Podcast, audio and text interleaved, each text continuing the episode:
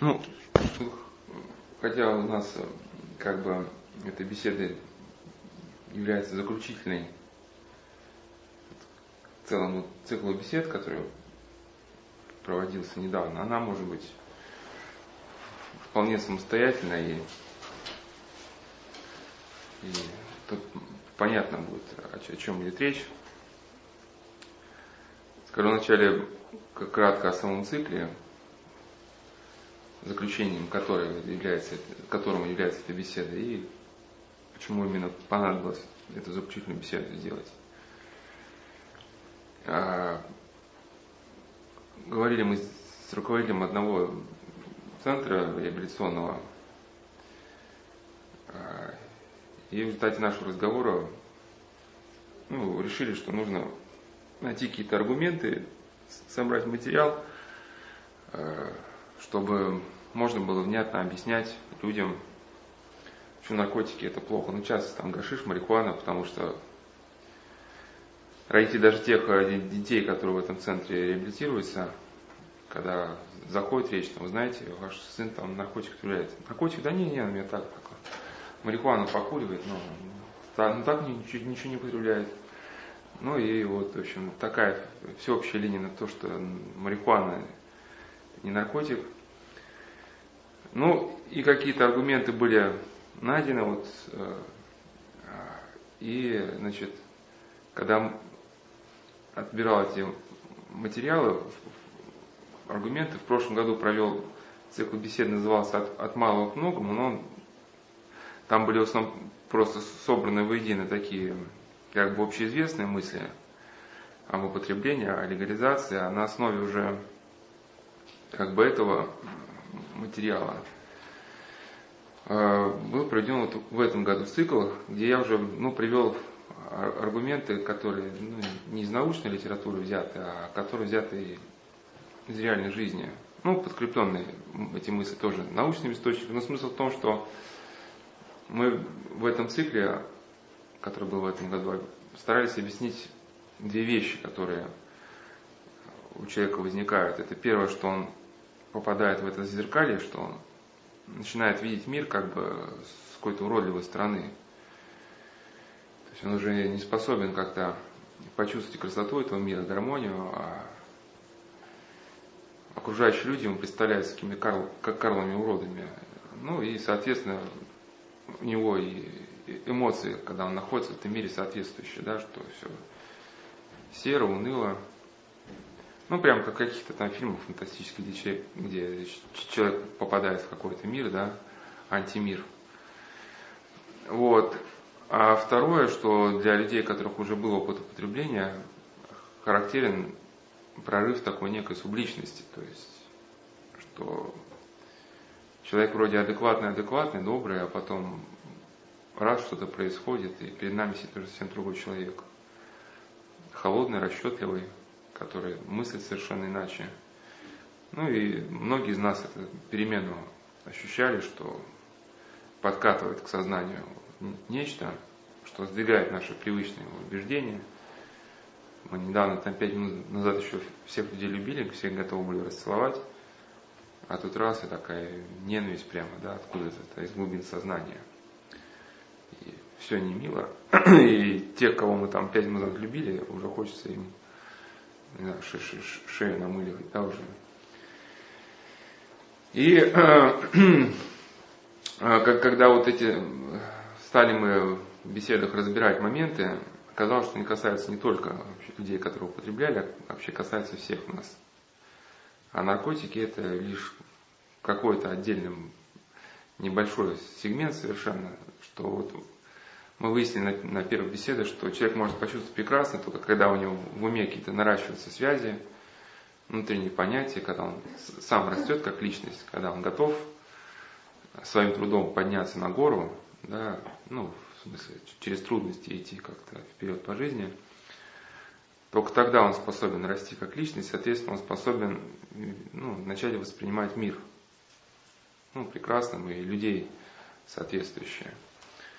Когда внутренние связи понятия распадаются, то тогда человек уже не способен этого ну, миру увидеть красивым и, соответственно, людей. И вот э, выяснили, что в мире сейчас идет процесс раскультуривания. То есть уничтожается вот этот э, культурный слой, который нам как-то раньше помогал понять мир. И да, и, и сейчас, ну, я говорю вообще, и, и памятники, и религия, и литература, да, все каким-то образом вырезается из, из жизни человека. Вот, и человек постепенно в своем развитии скатывается до такого, как бы, ну, до, ну, ну, деградирует как в интеллектуальном, так и в духовном плане. Наркотики просто процесс ускоряют, а, активизируют. Вот. И хотел бы э, значит, эту беседу сегодня отнести уже не только тем, кто употреблял, а и ко всем нам. Потому что когда мы слышим о каких-то процессах распада личности, которые там, а, там 16-летних подростков, которые спайс употребляют, мы говорим, о, бедные мальчики, но я-то не такой. Да, на, на самом деле. А почему не такой? Да? Ведь э, способов опьянения ведь масса, и, и, и есть способ опьянять, опьянять себя и без там, гашиша, и, а последствия ну, те же самые. Вот, и поэтому хотел бы отчасти как бы какие-то ключевые моменты из прошлых э, э, шести бесед, которые у нас, ну, мы три раза встречались и по два раза беседовали с перерывом. Из этих шести бесед какие-то моменты такие самые наиболее важные взять, их, их дополнить новым материалом и создать уже такую э, как бы беседу на основе вот пройденного материала для нас, э, с виду трезвых людей, да, трезвомыслящих, чтобы мы понимали, что все, что было сказано, имеет прямое отношение и к нам. Вот, ну, самую прошлую беседу э, я там ну, практически в самом конце рассказала о жизни святителя Луки, воина Синецкого. Ну, в том ключе я упомянул, что когда мы поговорили о процессе распада личности, как вот эта личность распадается, и сквозь эти обрушенные связи в сознании выступает эта да, оскаленная морда вот этой субличности. И это сейчас идет по всему миру, и этот процесс насаждается, в него вкладываются большие деньги, чтобы сейчас как бы человечество было обезличенным, обезличенным, раскультуренным, расчеловеченным.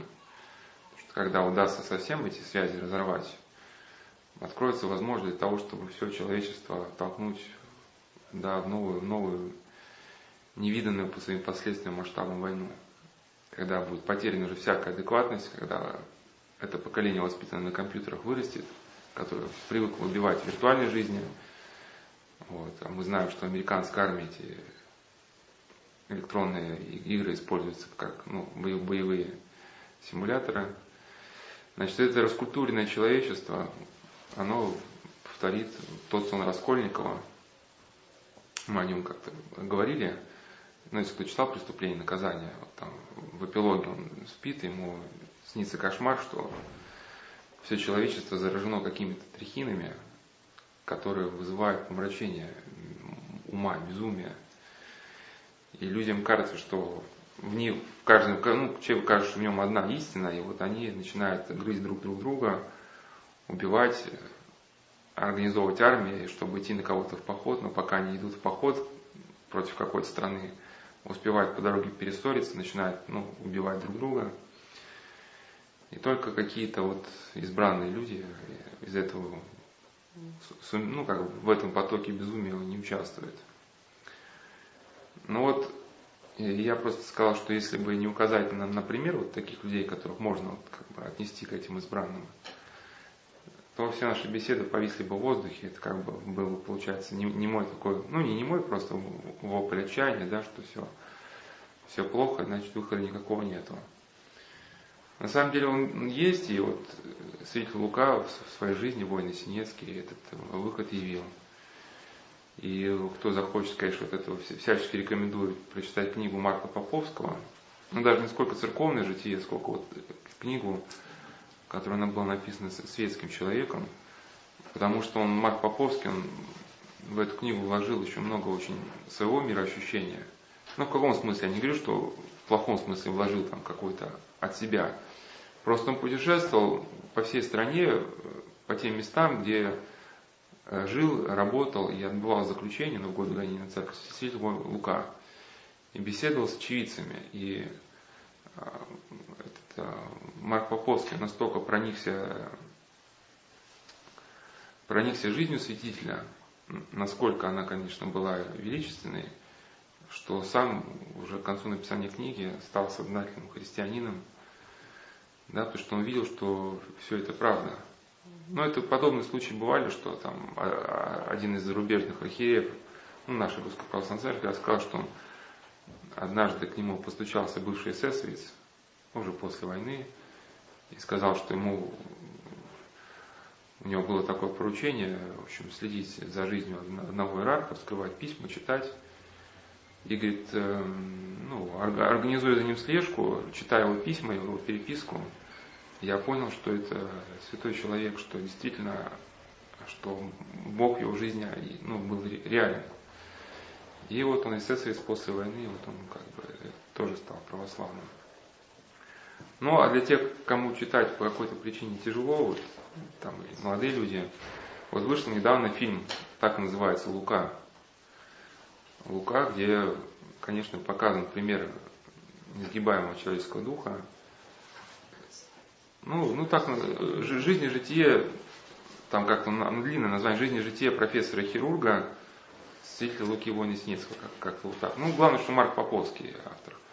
Там книга есть в интернете, кажется. Вот, и там, конечно, что у него был такой шаг, что после революции он всеми уважаемый профессор светила науки, когда идут расстрелы священников, когда вот прямо ну, такой мрак опустился на землю, закрывают церкви, когда там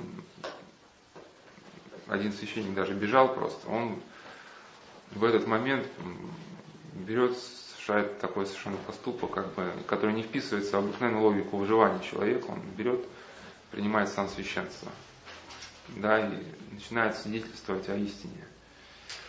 Вот, и очень, э, это, я ребятам рассказывал еще про фильм «Книга Илая», там тоже такой главный герой как бы живет в мире, в этом мире раскультуренном, который уже, ну, там, по фильму уже Третья мировая война прошла, и люди, книга Илая, и люди стали уже такими просто, ну, а, ну, то, что, то, что называется нелюдями, уже друг друга убивают. Но после этого безумия хотел сохранить себя как личность и следовал как бы своей, своему призванию. Но вот очень радостно, что в нашем православном мире все-таки, ну, книга Ила это э, фильм снят э, как бы по, может, по канонам романтического жанра, где главный герой всегда стоит в противостоянии как бы обществу. Ну, по фильму там общество это не люди, как бы, но смысл, что э, беда было бы, если бы этот фильм не имел никакого подтверждения в реальной жизни. Но я, но то, что как вот эта книга Илая, это образ этого Илая, то, что у нас были такие святые, которые шли вот таким же путем, да, которые сумели оставить личность в этом хаосе, ну, радует, что у нас есть такие святые. Ну и причем ведь святитель Лука был не единственный, просто о нем вот такое подробное житие осталось. А если бы кто-то путешествовал за по следам пребывания других святителей наших, да, священномучеников, наверняка появились бы книги, ну, тоже очень сильные бы, да. Ну, значит, и, и все эти беседы, они как бы были ну, рассчитаны на то, что впоследствии просто человека поставить перед выбором. Мы заранее отказались от всяких морализаторств, там, что это проигрышный вариант, кому-то объяснять, что это все плохо, наркотики плохо, человек начинает спорить, почему плохо, ты должен перед ним как-то оправдываться, он еще как бы судьей становится. Ну и то же самое там с медитацией, там, с чтением Кришнамурти там, или еще кого-нибудь. Поэтому мы решили никому ничего не доказывать. Вот показать вот этот процесс, ну, вот как, как он глобальный, да, раскультуривание. Все, что было на прошлых беседах, а потом, чтобы мог, появился, можно сказать, человеку, а вот ты все видел, ты теперь понимаешь, какое место в этом общем процессе занимает ну, наркотики, какое место в этом ну, занимает то, то, чем ты сейчас занимаешься. И поэтому выбор за тобой. Вот как бы сейчас перед тобой, ну ты стоишь как перед транспортной лентой, да, которая в аэропорту. Если ты не встаешь, просто ты должен знать, что она тебя понесет уже в, в том направлении, по направлению, да, к обрыву. Вот, то, что как бы вот эти все разговоры по поводу того, что нужно делать или не нужно, они, ну, часто они бывают. В общем, взрослые не всегда понимают, какими глазами смотрят на это ну, люди. Вот, а как-то а, я раз приводил примеры, ребята даже засмеялись. В общем, ну, не беседа к тому же. Беседа в цикл не войдет. В общем, там одного молодого человека, в общем, родители воспитывали. Там были, ну, не такие, с, с периодичностью, на ну, некоторой периодичностью, ну, вызов на ковер, когда мама папа со строгим лицом заходила в комнату и сынок, надо с тобой поговорить. И, в общем, часа на полтора там общем, говорили, все с, с таким, ну, ну, напряженным, вот это. Ну, может, это с точки зрения психологии эти были правильные очень приемы, как бы, паузы выдерживались где надо. Вот, но, в общем, мальчик очень скоро смекнул, что разговоры строятся по обыкновенной схеме, и перед концом обычно такая бывает пауза долго, когда ему напряженно смотрим в глаза, и как бы, ну, вызвать нем чувство стыда, как бы, и он говорит, ну, ну ты что, как бы, что ты решил-то вообще, как бы, по жизни? И он понял, что если он что-то ну, возразит, это дальше будет продолжаться. Поэтому надо сделать виноватое лицо и сказать, наверное, исправляться. И тогда, общем, с виноватым лицом произносил эти слова, говорит, ну ладно, теперь пойдем ужинать. Вот, и когда папа с мамой заходили в комнату с этими лицами характерными, он понял, все, на полтора часа придется, да, как бы все прерывать. Уже такой, да, ну началось, ну просто надо перетерпеть. Когда пример э, приводил, ребята даже засмеялись, потому что всем это было знакомо.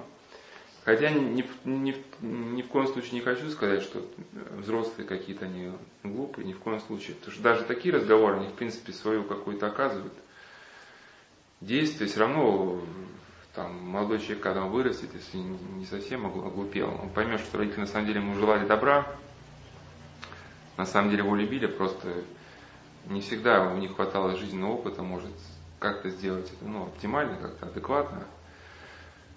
Может, их разговоры вызов, ну, были, ему казались не, не, ну, неудачными, не смешными, но тем не менее, наверное, Бог с этих родителей строго не взыщет, потому что они как могли, как могли, они воспитывали, и совесть перед Богом была чиста.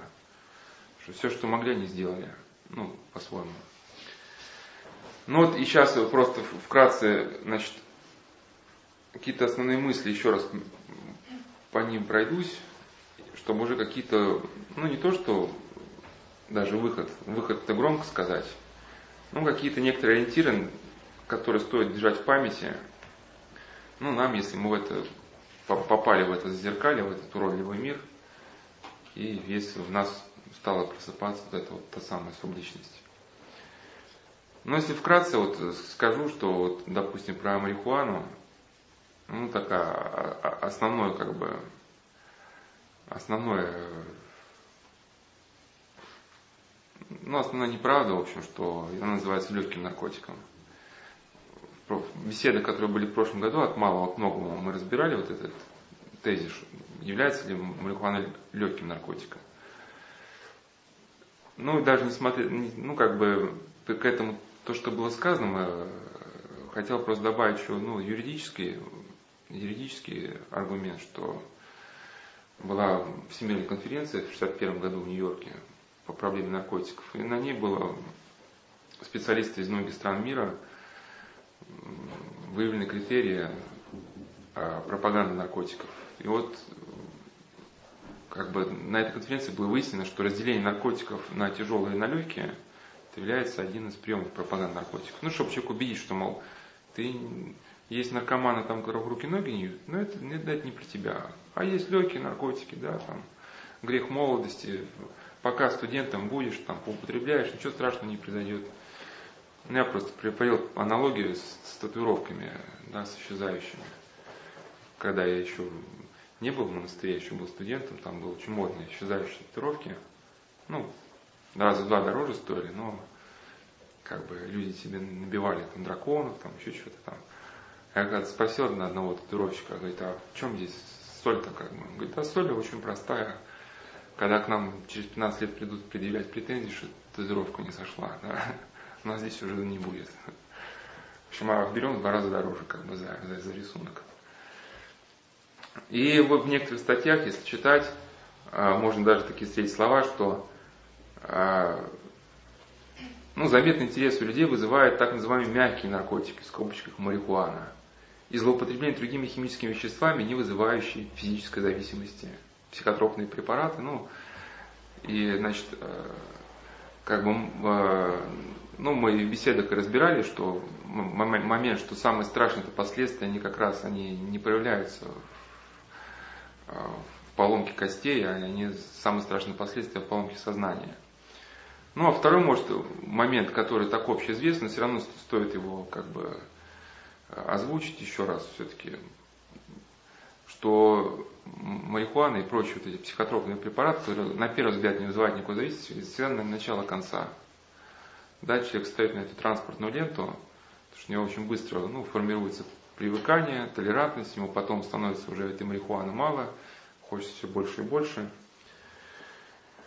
Вот, ну и так для специалистов как бы очевидно, что те, кто употребляет эту безобидную в кавычках марихуану, страдают психозами серьезными, неприходящими нарушениями психики. Ну что это за нарушение, мы и в прошлом году, и в этом говорили. Но самое главное нарушение, это, как, как мне кажется, это вот это зазеркалье, да, и, и возникновение субличности. Все, о чем мы говорили, оно очень как бы проявляется вот, вот в истории со спайсами. Хотя спайсы, ну сейчас уже они не стали уже легальными.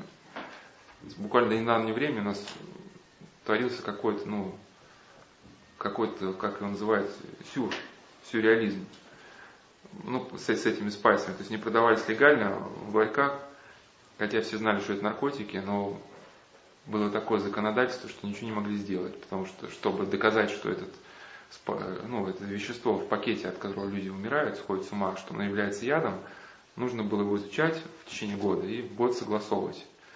Да, когда до, до, до конца согласования оставался один месяц, ну, добавляли некое другое вещество, как бы к основной формуле, получался ну, тот же самый наркотик, только другой формулы, который не входил в список запрещенных. Ну, я такой пример приводил, что есть слово дурак, да, там, там говорите, вот меня обозвали дураком. Дурак это ругательное слово, меня оскорбили, там год выяснять, да, вас оскорбили.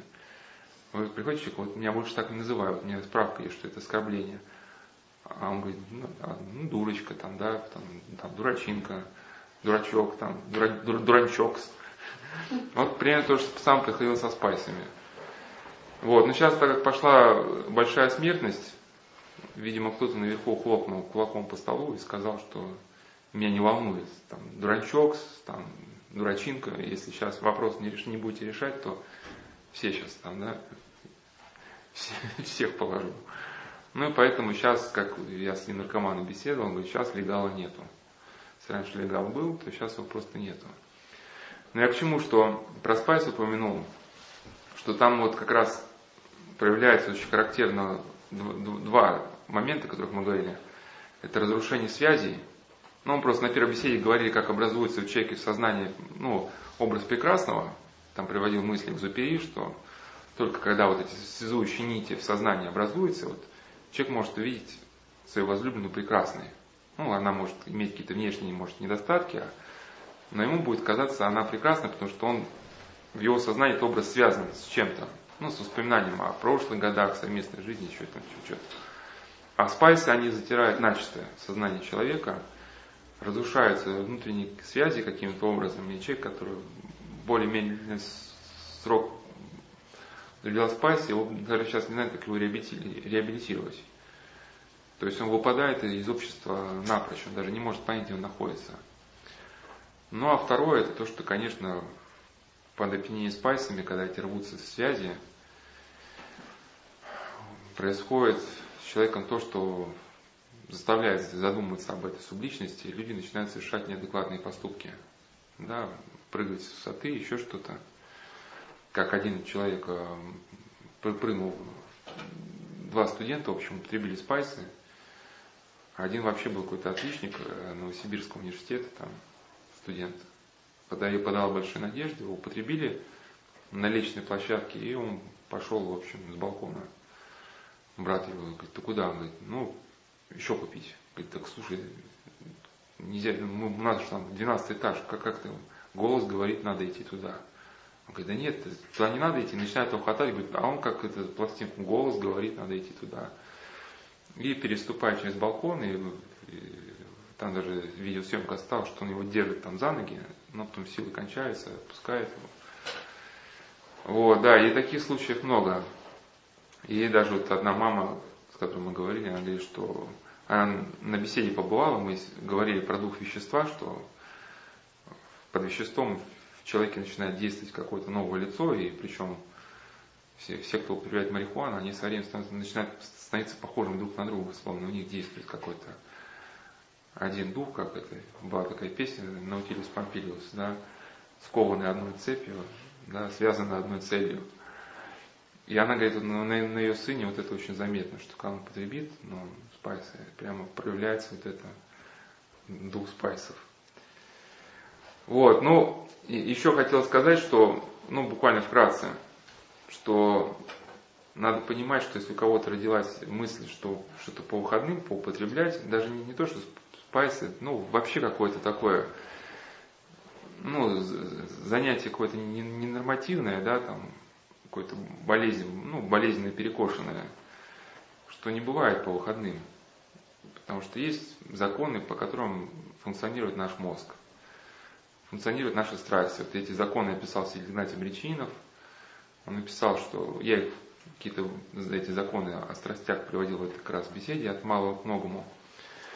То есть э, там, ну их на несколько моментов можно распределить, что, в общем, ну смысл один, что если человек употреб... Э, удовлетворяет требованию страсти, то в следующий раз страсть начинает его теребить уже сильнее.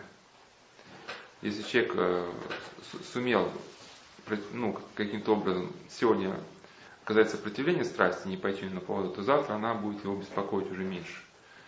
То есть, кому-то захотелось разневаться, и вот он сумел как бы удержать себя, то завтра у, него будет уже тише внутри.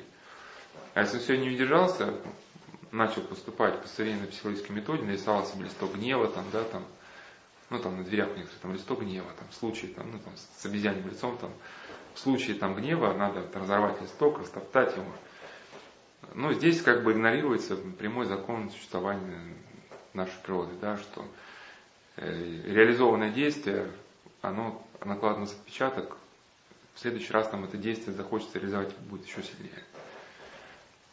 Да, и даже вот и ученые признают, что вот эта теория катарсиса, она как бы на не оправдывает свою жизнь. Но теория катарсиса это когда нужно гнев как-то, вот когда хочется кого-то убить в реальной жизни, погасить способом виртуальным. Ну, в Японии там японцы чучело начальника делают, там кто-то в компьютере начинает играть. В общем, в реальной жизни теория катарсиса приводит лишь к усилению к усилению патологического лечения. Вот. Ну и также вот есть э, доминант, вот я часто ссылаюсь на этого академика Ухтомского, что он ну, показал, что вот этот доминант это очаг возбуждения в головном мозге, соответственно, если у человека это возбуждение уже сформировалось, ну, допустим, на тему гашиша, то каждое новое употребление это будет как полено в костер. То есть он употребит в следующие выходные, у него этот очаг возбуждения головного мозга еще больше разгорелся. И так будет разгораться до тех пор, пока, ну, ну в общем, со временем надо будет уже усиливать, либо переходить на более сильно действующие вещества. Но когда говорим, по поводу марихуаны, вот я бы даже привел такую аналогию с играми, с интернетом, что все, все как бы одно и то же. И для игроков это тоже очень характерно.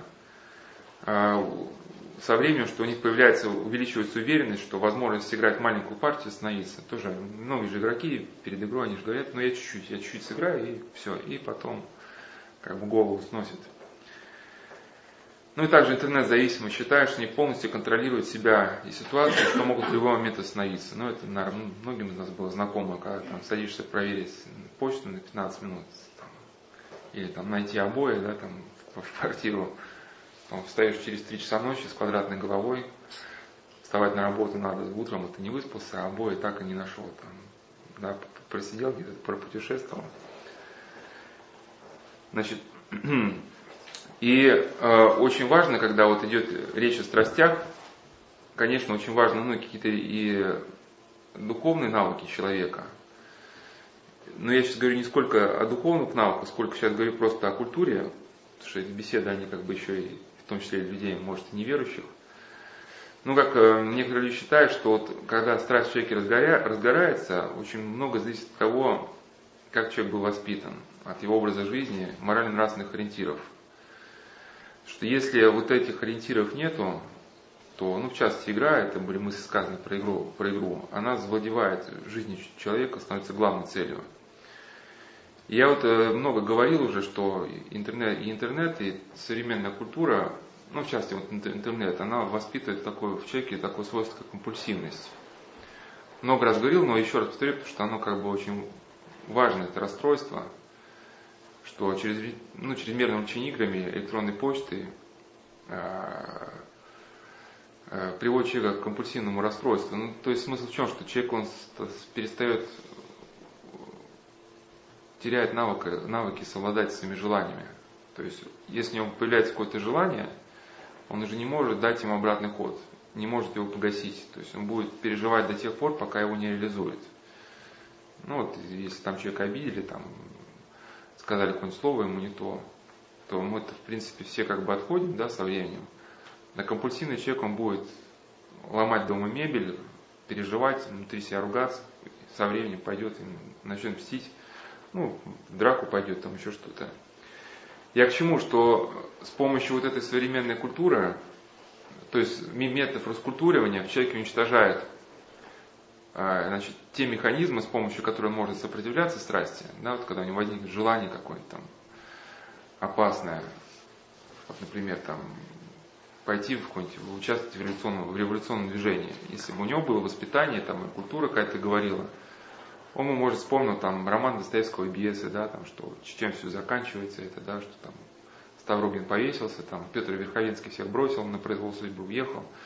Говорит, да ну, говорит, мне что-то неохота как бы, да, в такую тему встревать.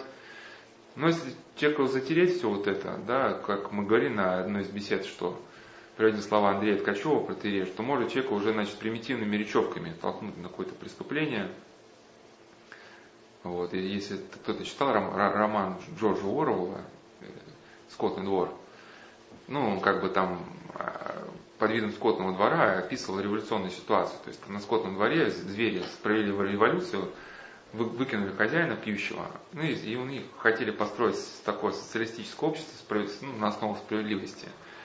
А потом быстро завладели всем свиньи, они там главная свинья, она подобрала щенков дога, их воспитывала, и когда, ну, потом стала как бы диктатуру такую свинячью организовывать, и когда все звери воспротивились, ну, у нас же там скотный двор, у нас же там, э, там свобода, равенство, братство, там, эта свинья такая раз чик, щелкнула, щелкнула пальцами, что-то там сделала, не помню, доги такие чик, пришли, так, всем стоять.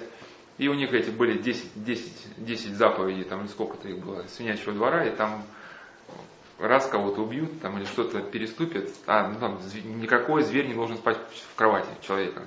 Ну, то есть принципиально. Потом свиньи раз спали спать, пошел дождь, эту заповедь смыло. Ну, в итоге остается голая доска. В общем, я к чему там, про примитивную речевку. Там э, еще свиньи делали ключевую ставку на, на овец. Ну, в общем, овец научили каким-то этим словам, и когда, в общем, поднимался диспут, там еще был такой, как бы, снежок, там была черная свинья, а был снежок, который, ну, у меня такие конструктивные какие-то идеи были. Когда у черной свиньи с, с этим снежком стала такая полемика по поводу дальнейшего развития скотного двора, ну, у снежка-то интеллектуальные аргументы, а черный этот свин дает знак и заводит овец, а овцы как бы таким гулом, да, я уж не помню, что они кричали, но очень кричали какую-то примитивную тупую мысль вообще. Но они своим блеянием перекрыли как бы всех. Вообще. Да, это, когда вот человека до, до такого овечьего состояния ну, довести, да, можно в него вложить примитивную речевку, которая станет для него как бы смыслом жизни. И, соответственно, а через интернет, и сейчас все практически в интернет, вот у, у интернета есть вот у игры вот это свойство воспитывать компульсивность. Одновременно воспитывает в человеке вот это неуправляемое состояние. Но оно неуправляемо для него. Чем оно опасно? Что ведь это желание, которое он не может сопротивляться, ведь оно же не, не только оно может там шавермы покушать, да, где-нибудь там на улице. А это же желание в него кто-то может вложить, там, с помощью масс-медиа, да, какие-нибудь там диктаторы, может, например. А может быть еще страшнее. Но диктатор это, ладно, ты умрешь, ну, побудешь рабом там и умрешь, вроде как бы. Ну. Земная жизнь все равно к концу подойдет. А если, если человек попадает под воздействие субличности и начинает ее внушение принимать, да, как руководство действия, действия, то он в этой земной жизни связывается с этим демоническим началом, и эта связь, она значит, не разрывается и, и после смерти. После смерти он становится полностью подчиненным вот этим демоническим силам. Мы на последней беседе говорили про вечность, что с точки зрения ну, православия, вечная жизнь это является продолжением жизни настоящей. То есть тот духовный багаж, который мы накопили здесь, начнет раскрываться в жизни будущей. И мы сейчас как бы видим все последствия вот такой методики, да, что большое количество стало немотивированных убийств, люди стали неуправляемыми. То есть одна посетительница бесед рассказывала, что сейчас в Москве уже происходит, сейчас людей такая агрессия идет уже, которая внешне даже не имеет никакого повода. То есть ну, люди буквально неадекватные. Там не так на человека посмотришь, все, он взрывается, готов уже, там, не знаю, взяться за нож. То есть, если раньше убийства были всегда четко обусловлены, человек хотя бы на суде мог объяснить, за что он убился там. То есть сейчас как бы бывают суды, когда человек не может объяснить, почему он убил. Ну, просто не понравилось, а что с ним было еще делать? Вот, ну, и, значит, как бы приходит нам такая мысль, что, да, воспитывается огромное вот это стадо идеальных потребителей, которые будут полностью подчинены элите и которые будут покупать продукцию, которую им скажут, и будут не слишком много задавать вопросов, и будут не слишком беспокоить элиту своим поведением, потому что поведение этого стада, оно будет полностью управляемо. Вот, и, значит, вот когда вот этот вопрос о стадии заходит, да, в этом моменте хотелось бы в каком-то смысле таким щелчком даже кнута какого-то ударить просто по психике молодых людей, потому что ну, им кажется, что вот внедряясь в эту те процессы, о которых мы говорили, да, в раскультуривании, что, что они приобретают какую-то свободу, на самом деле они превращаются в это стадо потребителей. Об этом писала такая исследовательница Наталья Маркова, она, у нее есть такой термин, называется одноразовый потребитель. Ну, как есть одноразовая посуда, да, также есть одноразовый потребитель. Сейчас современная доктрина продажи наркотиков, она еще с 50-х годов стала формироваться, называется драг-маркетинг. С точки зрения драг-маркетинга, драг-маркетинга нужно не сколько рекламировать наркотики, что покупайте наркотики, это круто, потому что это расширяет сознание, ну что-то типа такого, да? А сколько воспитывать неравновешенную личность. То есть воспитывать молодого человека уже таким образом, чтобы он был ну, внутренне нестабилен, ну, по возможности у него была постоянная депрессия, и чтобы он каким-то подбежным был перепадом настроения. Ну, а в депрессию как толкнуть надо? Ну, рекламировать вот этот какой-то девиантный образ жизни. То есть расписывать яркими красками преступления, разврат, чтобы люди на эту тему как бы клюнули, э, попробовали в своей жизни реализовать какие-то бандитские идеалы, да, вот эти развратное поведение, но они мгновенно сталкиваются с депрессией, с чувством распада своей личности, да, невыносимой как бы вот этой тоской внутренней. Ну и тут же как бы не видя никакого выхода, ну выход есть, просто они об этом не знают. Значит, они тут же как бы начинают принимать, ну, наркотики, потому что наркотики идут рядом. Значит, и вот, э,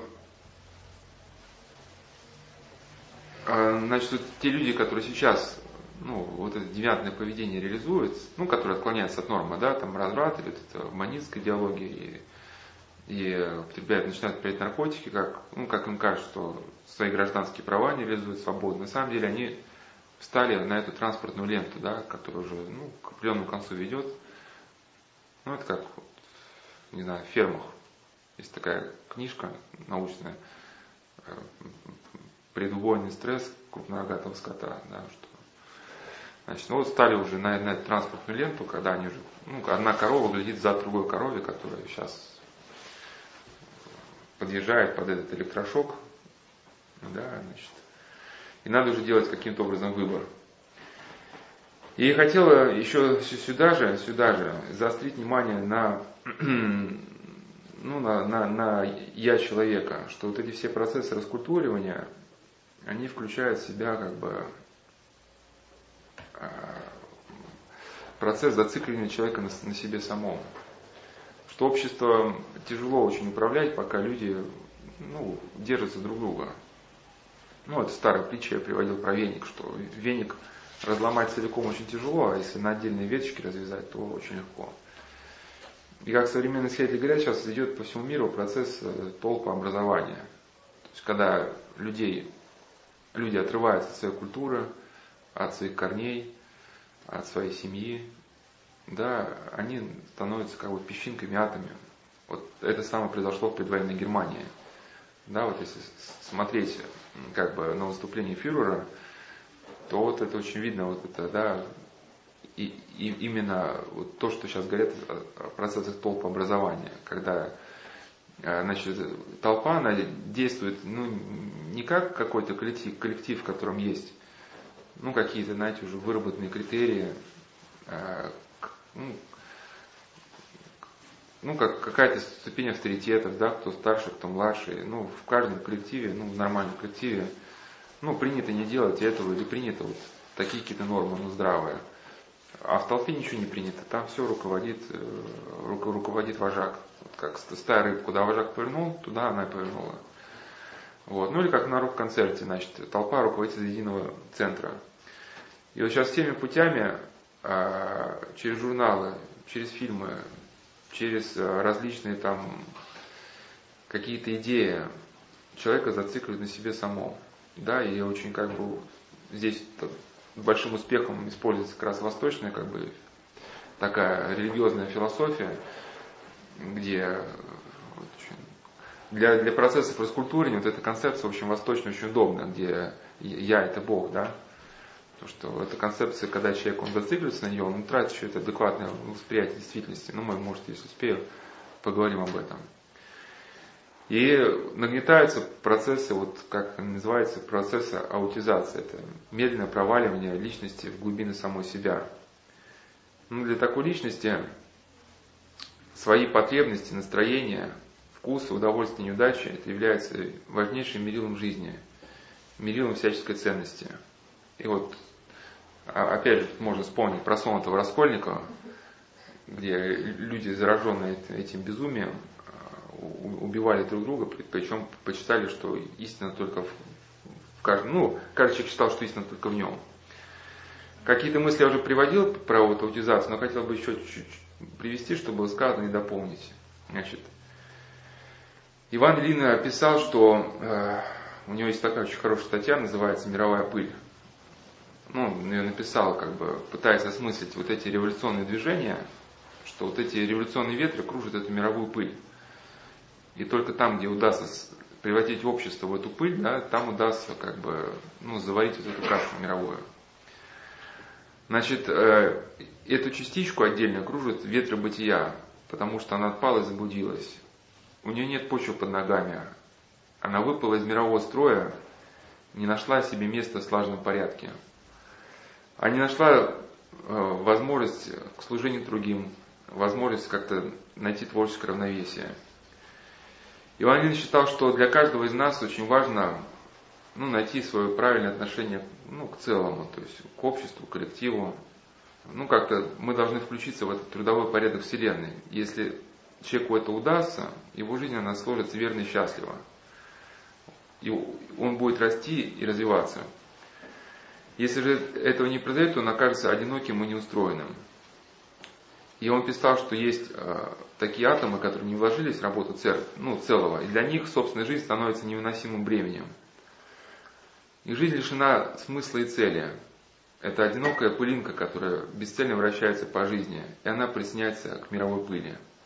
Ну, мировая пыль, это то, что Иван не писал, это, как социологи называют, это толпа, процесс толпообразования. И как раз профессор Карамурзан писал, что это процесс толпообразования, ну, сейчас ведется с помощью телевидения, который превращает общество в толпу. Но в числе методов превращения общества в толпу есть ослабление традиций, осмеяние авторитетов. То есть главное заставить человека сбросить с себя чувство ответственности. И как только это происходит, он вливается в толпу. Ну, значит, вот этот соблазн свободы, да, что свобода не для чего, а свобода от чего. Ну, то есть, ну, это как бы банальная мысль, что свобода для... У человека может есть свобода для проявления творчества. Это одна свобода. А есть свобода от чего-то. Свобода от семьи, свобода от пятого, десятого. И человек превращается ну, в пылинку, да, который кружит ветром бытия. Хотя в том числе, э, ну, например, ведь очевидно, что для нас э, вот это, то, что отличительное свойство человека составляет прямохождение, да, что это огромное количество несвобод.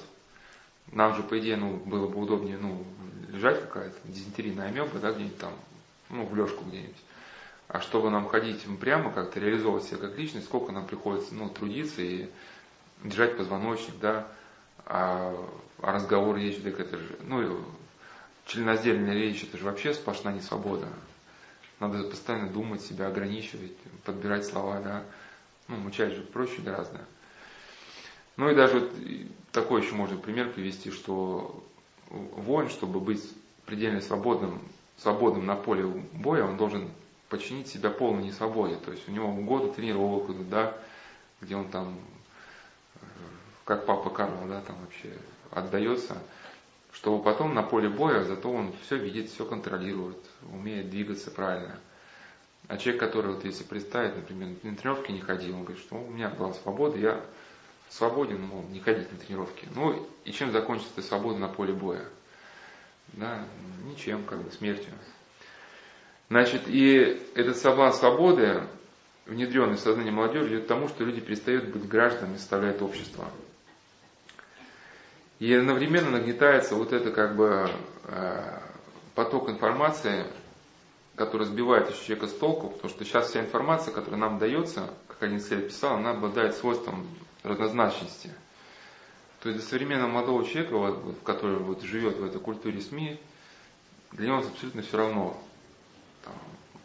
там, ну, что православие, что там зоопарк, что там жевательная резинка, как мне священник рассказывал, что вот какой-нибудь там стоит там американец, какой-нибудь жует жвачку, мы там ему начинаем объяснять, что вот, знаете, наше православие, мы сохраняем чистоту веры, а он жует, потому что для него это ну, совершенно как бы ему все равно, что православие, что выставка там искусство модерн где-то. У него нет критерия, по которым может отличить главное от неглавного. То есть вся информация, ее слишком сейчас много, как бы она вся привлекательна, когда как бы информация вся интересная, человек уже теряет возможность выбора между более интересным и менее интересным, да. Эта информация затопляет ум, и когда человеку предоставляется масса равных возможностей, это значит, что он лишается вообще всех возможностей. Да? Там, на выбор ему предоставляется тысяча институтов с равными возможностями, но, например, а у него нет критерия определить, как бы вот, ну, сделать выбор осознанный, да, но он не, не сможет так никуда выбрать. Ну, институт даже как бы это не, не, не совсем тот пример, потому что все-таки институт, он дальше не будет возможности выбора, он пойдет в первый попавшийся. Ну, и там как бы проучится более-менее благополучно как бы, ну я скорее имею в виду сейчас, что э, истина она затопляется вот этой равнозначной информацией.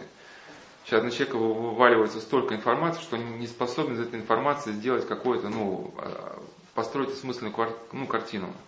Потому что нет самого главного, нет возможности, нет тех критериев, с помощью которых он информацию может рассортировать. И вот это то, то, что сейчас происходит вот с масс-медиа, она вот как бы происходит, это, это, это, можно сказать, модель сознания человека, который находится в состоянии опьянения галлюциногенами. Ну, а марихуана тоже относится к галлюциногенам.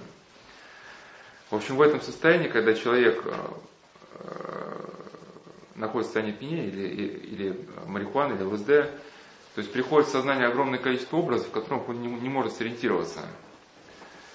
А лично я при этом, оно как бы размывается. И человек отдается тому внушению, которое ну, в сознании представлено наиболее ярко. Да, оно может быть чрезвычайно глупым, и может быть оно как бы чрезвычайно для жизни человека будет разрушительным, но так оно наиболее ярко в сознании звучит, то он ему повинуется.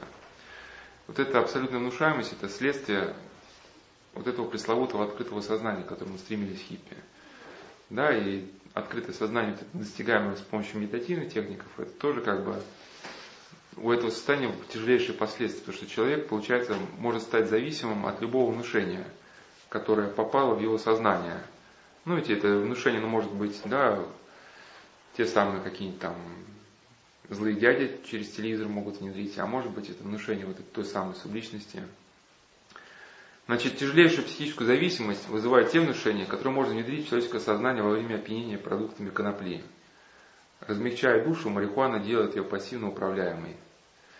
Я даже приводил пример одного человека, который, который перестал курить марихуану, потому что он играл в покер. Там нужно было гнуть свою линию. А он стал замечать, что со временем он перестал, как бы, перестал, утратил, со временем стал утрачивать способность говорить «нет». То есть его уже можно было уломать ну, на любой ход игры, уже другие игроки как бы говорят, да ладно тебе там что-то там свою линию гнешь, и все, он стал пассивно управляемым. И вот, вот эта как бы потеря свободы личности, она всегда является, ну не всегда как бы, ну следует за чрезмерным увлечением идеей собственного я, когда мы начинаем носить собственным я, как курица с яйцом, да, следом, в общем, утрачивается свобода личности. Я об этом писал вот Шар Бадлер в своей поэме Гашиша, что когда в результате опьянения утрачивается равновесие между органами чувств, Значит, э, вот эта потеря равновесия служит наиболее существенным доказательством э, того, что ну, при вот этих экспериментах с гашишем исчезает свобода личности. Я где-то в беседах уже приводил один из, э, описывал одно из побочных действий превентина, называется, ну, на, там на сленге называется,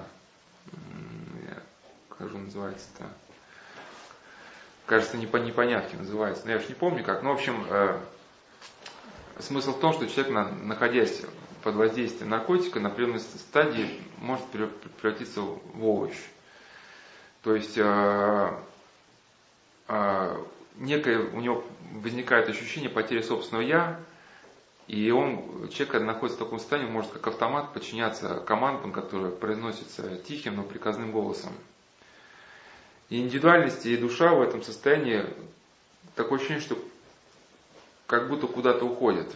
И один из исследователей, он говорил, что молодежная культура, которая боится потерять индивидуальность, поддается прямому химическому зомбированию с помощью примитивного наркотика. И да, вот такая трагедия молодежи, которая начинает употреблять наркотики, чтобы каким-то образом выделить собственную индивидуальность, в результате ее, ее и теряет. Но вот этот, как бы, да, отчасти вот эти непонятки, они и у нас-то происходят, да, под, под воздействием вот этого СМИ. Но я, почему здесь нарко, тема наркотиков привел, не надо думать, что это нас не касается. Один из исследователей, который изучал тему ЛСД, он говорил, что человек, который сейчас приходит в первый класс, находится в той, той же самой ситуации, что и человек, впервые потребивший ЛСД. Я вот, как раз, мы как раз на тему медитации беседовали, там рассказывал, про простого советского слесаря, которого, да, там эти, ну, кипущая молодежь, она решила повеселиться, они уговорили на внутривенную инъекцию, ЛСД, и простой работяга советский, да, он употребил внутривенную ЛСД, у него там бабах, и такие у него как бы пошли в сознание кадры, ну, с которых он не смог уже ориентироваться, и, ну, по-моему, стал, что что сейчас его, ну, как бы, сейчас реальность там раступится. То есть он перестал потом ориенти... ну, считать реальность реальностью, ну каким-то вот сложные еще пошли воздействия, то есть последствия. И когда вот как раз на телевидении нас высыпает огромное количество информации, мы оказываемся на в той же самой ситуации. Да, мы начинаем плавать в мире образов, которых мы не можем не обосновать, не истолковать, не уложить в порядочную систему. Один, кстати, вот исследователь писал, что, ну, в частности, про, про ЛСД, что одно из последствий очень страшное называется синхронистичность, что как раз в состоянии, когда вот это чувство «я» у человека угнетено, в состоянии опьянения, приходят какие-то образы, и после выхода в состояние опьянения память об этих образах в сознании остается, а человек адекватно объяснить их, понять их не может. И он начинает воспринимать их как, как часть собственной реальности, как часть собственной жизни. И тогда вот эти символы, образы начинают человеком управлять, что может привести к очень страшным последствиям. Вот, как я вот рассказал, что некоторые люди выпрыгивают из окон, потому что может показать, что они в этот момент Бэтмена. Да? То есть однажды человек какой-то будет принимать серьезное решение в своей жизни, и его к неправильному решению может толкнуть то видение, которое он ну, увидел во время ну, состояния опьянения. И вот если сейчас говорить с людьми, да, мы же мыслим языком телевизионных шаблонов, возникает вот та самая синхронистичность. Ну, синхронистичность это можно перевести как оживший бред. Когда человек ну, начинает смотреть на мир сквозь призму вот этих неуложенных образов да, в сознании, начинает каким-то образом ну, толковать действительно, что ли, вот, через эти образы. И вот если сейчас спросить людей, вот они воспитывают детей, вот из чего вы взяли, вот, что надо вот так воспитывать? Ну, скажут, ну, там, передачу посмотрели, там, или... Причем, ну, огромное количество знаний подчеркнуто из телевидения. Причем ведь многие передачи там же, ну, видно, что они настоящие, просто приглашают, ну, статистов, там, актеров, которые какие-то заранее диалоги уже, да, между собой обсуждают. То есть, ну, нам даются какие-то модели поведения, которые мы просто усваиваем. Значит, и человек, который, а, пытаясь устоять в этом мире, стал развивать индивидуальность, он еще сталкивается с другими последствиями, очень страшными. А тут я хоть, сейчас просто еще забыл сказать, почему человек идет путем вот развития собственной индивидуальности, ну, в болезненном варианте, потому что сейчас наш мир хаотичен, и точку опоры найти очень тяжело. И некоторые люди начинают точку опоры искать в собственном «я». Ну, ориентироваться исключительно на, на то, что мне нравится или не нравится. Ну, на определенном этапе это человеку помогает сделать хоть какой-то выбор, да, но потом человека заводит в тупик. Я вот, были беседы про, про игру, я там приводил, рассказывал о режиссере, который вот тоже этим путем пошел, говорит, мне в жизни было тяжело жить, не веря ни во что. Поэтому за отправную точку бытия я выбрал, собственно, я. Вот, но это стало жить, жить с такой установкой очень больно, потому что когда вот эта возросшая гордыня, это э, любое замечание, там, а, любое слово в твой адрес, это когда, да, это как ну, не знаю, по голым нервам оно било. То есть ты от всего страдал. Слышишь, что кому-то повезло, начинаешь думать, почему не мне? Слышишь, что кто-то продвинулся вперед, там, почему не я? И он стал страдать настолько сильно, что он не смог спать, его просто эти мысли душили. И я вот приводил просто, как он пытался это выйти, то у него был друг, который преподавал кунг-фу. И у него был час в неделю, когда этот режиссер приходил к своему другу, а друг его просто, ну просто, ну бил изо всех сил.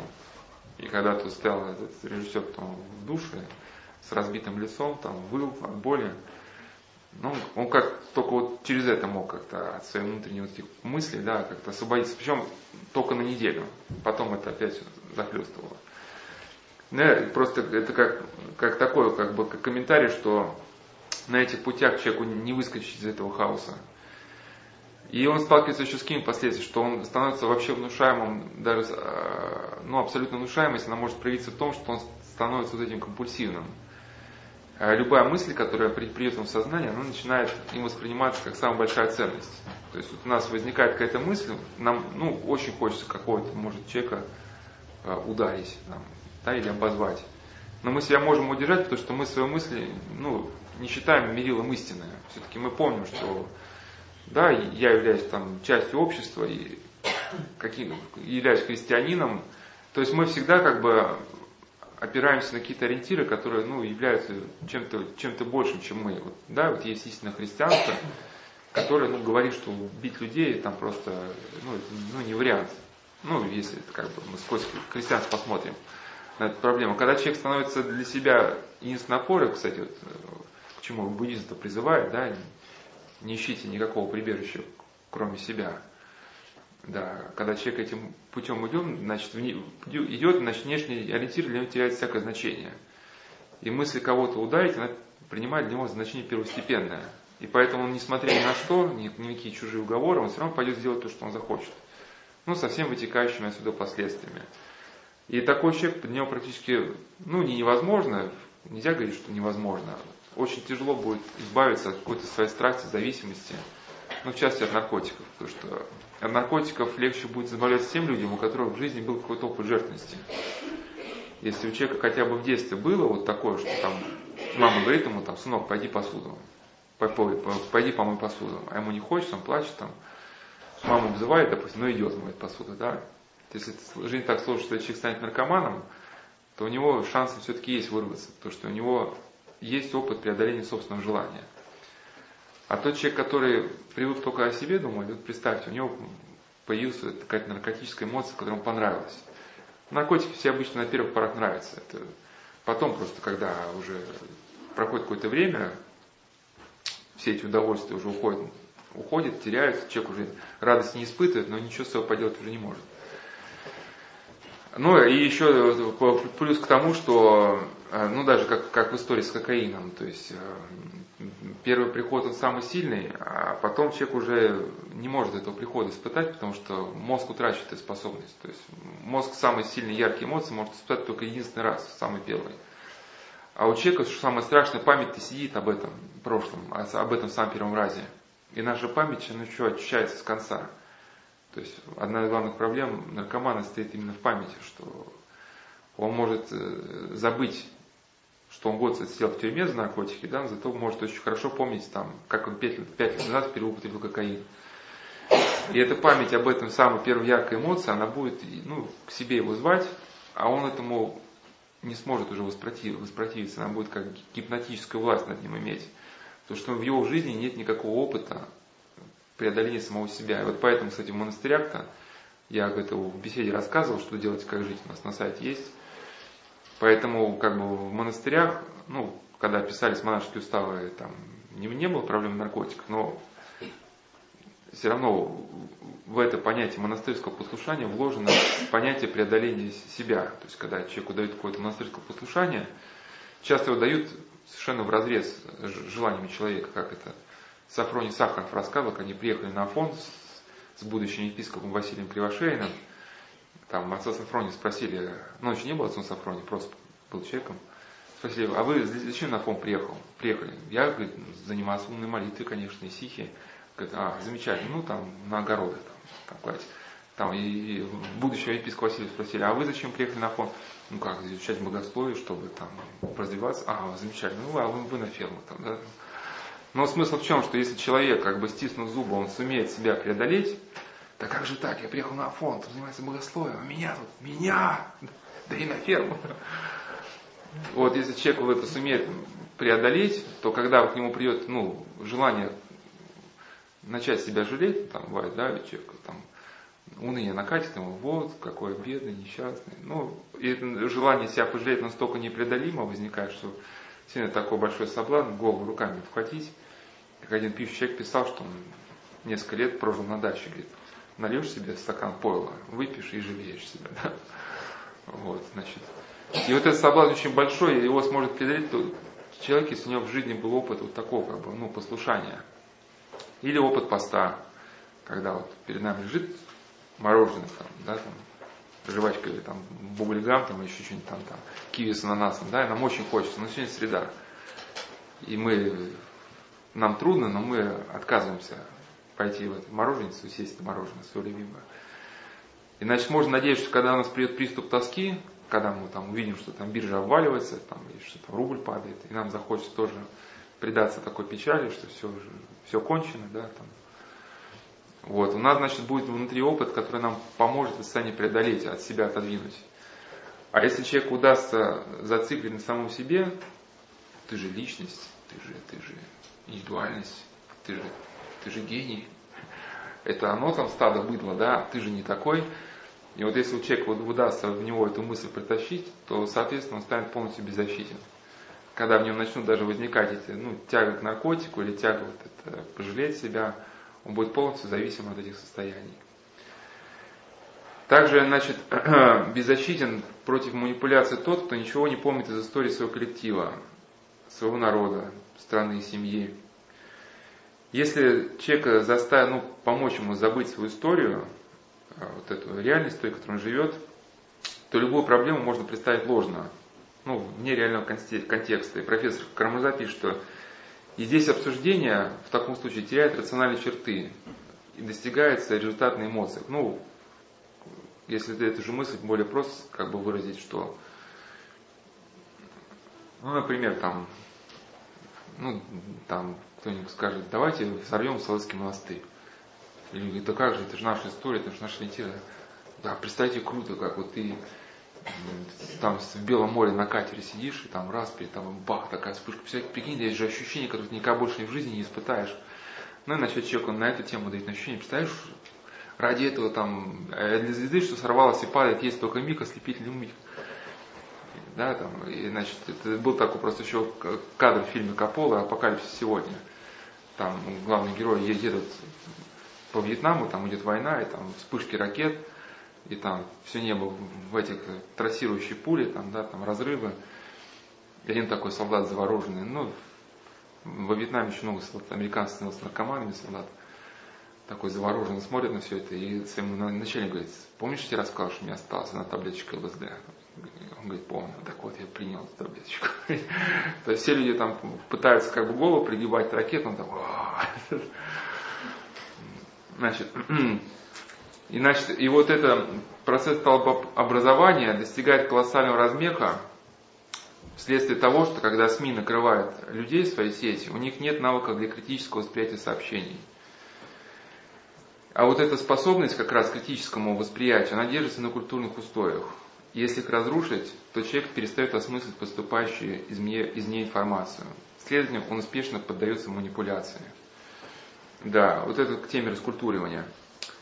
Значит, и вот это же аутизм, то, что мы говорили, идея, идея сверхличности, она ну, воспитывается не только религиозным мировоззрением Востока, да, в частности, учением там, Кришнамурти, Вивикананды.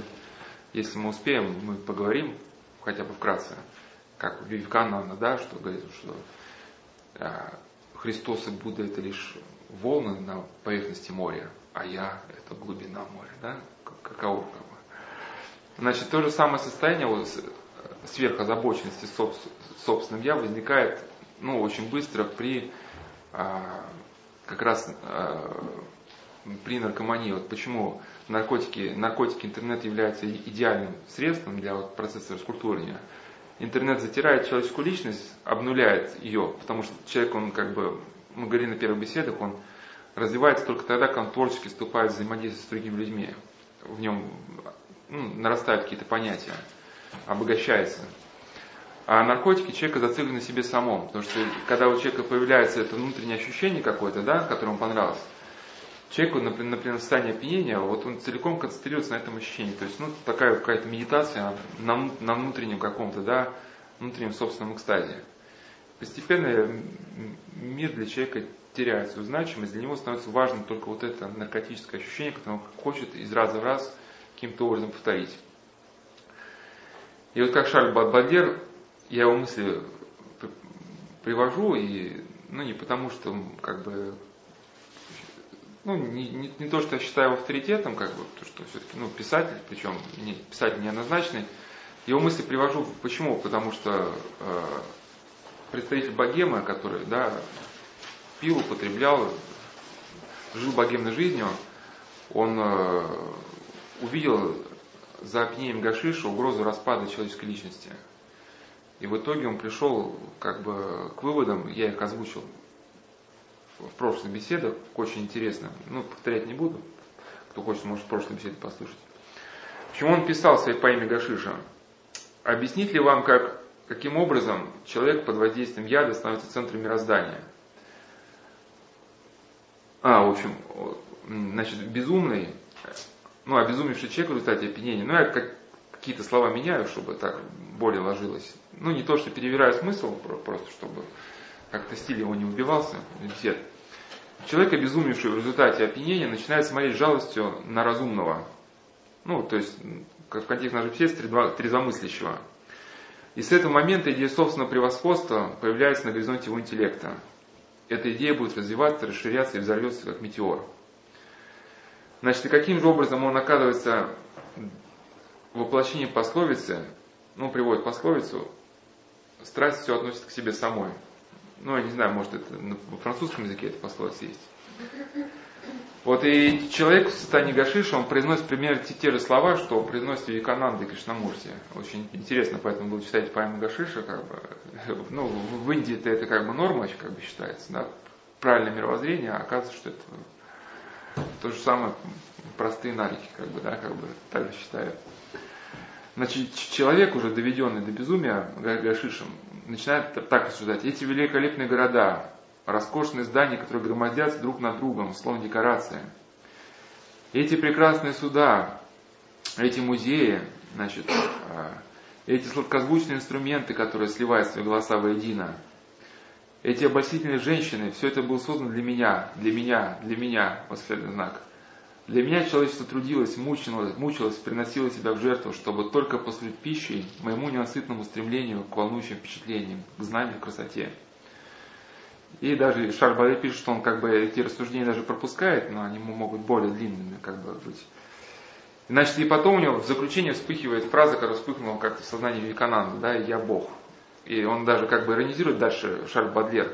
Говорит, что если даже эм, человек, который опьянелся гашишем, если произнести такую шутку, он говорит, я Бог, но который сегодня утром плохо пообедал, да, как бы, ну, значит, ну, смысл этой шутки, что если ты плохо пообедал, значит, ты уже как бы и не Бог. Он говорит, будьте уверены, что человек, опьяненный гашишем, а, значит, а, а, эта ирония немало бы не задела человека, находящегося в власти Гашиша. Он преспокойно ответил бы, возможно, что я плохо пообедал, но я Бог. Гашиш, а, постоянно толкая человека к восхищению, сталкивает его изо дня в день к ну, краю сверкающей бездны, в которой человек находит свое отражение, отражение нарцисса. И многие исследователи считают, как раз, у нас такое сейчас вырастает поколение нарциссов, да, людей, которые исключительно все внимание заостряют на себе самих. И даже там, мне одна руководитель одного центра рассказывал про молодого человека, которого э, они отправили в больницу, ну, ухаживать за людьми, у них это как бы в систему реабилитации центра включено, но там не, не центр не, не для реабилитации наркоманов, а как бы там просто людей с, с таким с девиантным поведением реабилитируют. И там просто в этой больнице было отделение, где там лежали люди, ну, в основном такие бездомные, но страшные там поражения, кто-то ноги отморозил, ноги ампутировали, там пролежни. Ну, чтобы смысл, что в том стоял, чтобы вид человеческих страданий каким-то образом человека отрезвил, ну, привел к реальности как И что интересно, этот молодой человек там провел длительное время в больнице, и когда он пришел, ну, он говорил, вы знаете, у меня такие ощущения остались. И он начал описывать именно свои ощущения, ну, рефлексию того, когда я видел эти ноги, мне сразу там всколыхнулось то-то, всколыхнулось это. А то, что перед ним лежали люди, которые страдают, как бы, да, умирают, он как бы, ну, понимаете, да, он не об этом рассказывал. И это характерная черта, а, ну, как раз людей, которых уже был опыт наркоманический, что только о себе любимом. Ну, это не только у, у людей, это музыкантов, художников – отличительная черта, что только о себе. Вот. И, значит, и причем, ну я уже рассказал в какой-то беседе, что причем такую нуть какую-то совершенно рассказывают. У нас был один инок, у него был дар рассказчика, но не, не, не, не в том смысле, что он был на кампусе, у него был дар рассказчика, и люди его слушали часами, и у него был какой-то удивительный дар, что он любую историю, самую банальную, что там, что он где-то в армии они пошли там Э, ушли там, ну, вышли из части там самовольно, купили булочку, пришли, а их что-то деды там стали эту булочку отбирать, побили что-то такое. Но это мог так рассказать, во-первых, часа на полтора, во-вторых, там все там, ну, даже кто не хотел смеяться, все равно как бы, да, там затыкая себе рот кулаками, все, все равно все смеялись. А здесь другого наркомана, какую-то муть. Вот я, ну, представляешь, там утром встал, там вообще там это, и человек как бы хочешь этой темы свести, ну да, я понимаю, понимаю, давай сейчас о другом поговорим.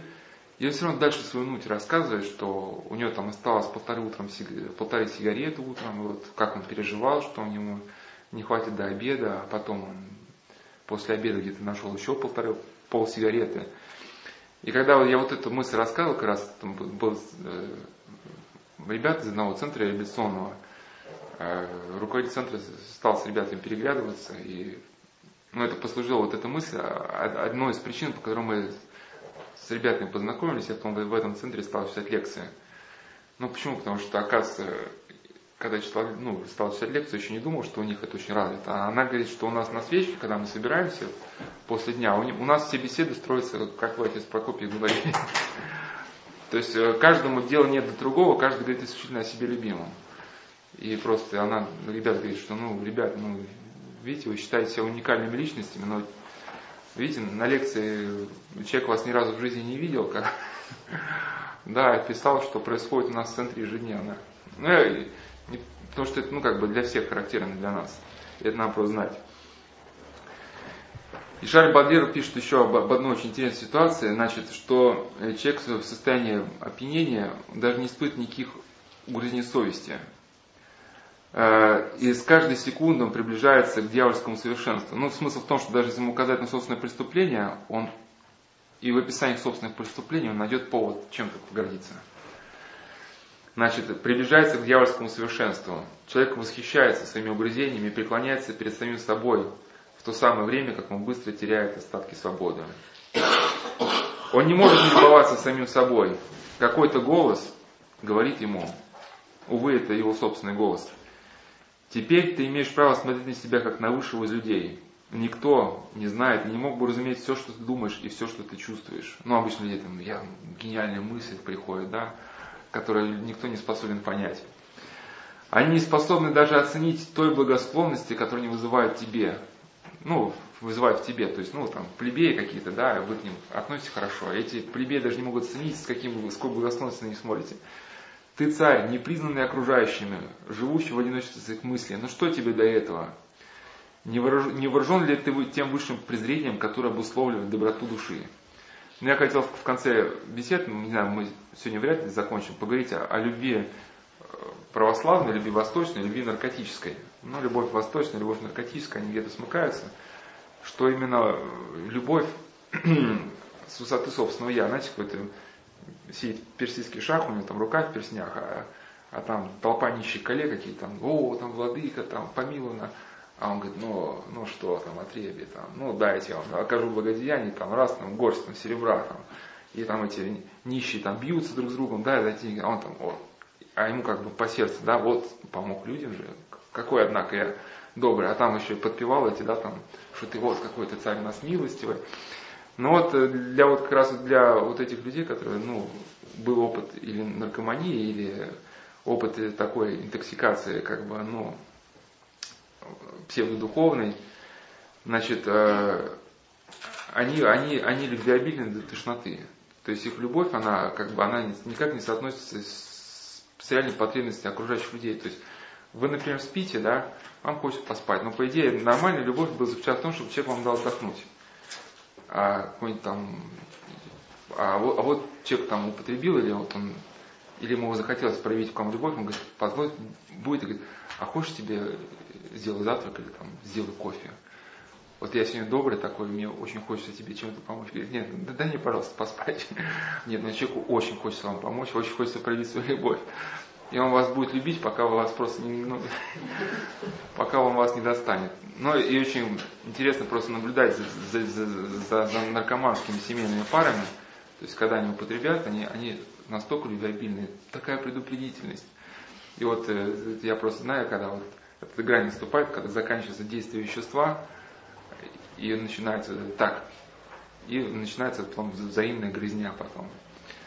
Но вот мне даже, честно говоря, когда вот попадаю, ну, бывает, как бы объектом этой любви становишься, когда тебя начинают вот благодарить или как-то обращаться из состояния вот этой любви, да, ну, ты, ты прям чувствуешь, что человек вот это, с тем, что он тебя благодарит, или тем, что он просто упивается, сейчас самим собой восхищается, а, вот я там говорю, человек, как, как у меня все интеллектуально здорово получается. Ведь надо же воспитать было себе такую благодарность. Вот, там отца Прокопия, может, не поговорил, а я-то благодарю, да, вот, значит, не просто так я, значит. Вот, и, значит, когда вот человек вот таким образом, да, начинает себя вести, он попадает а, а, как бы в зазеркалье.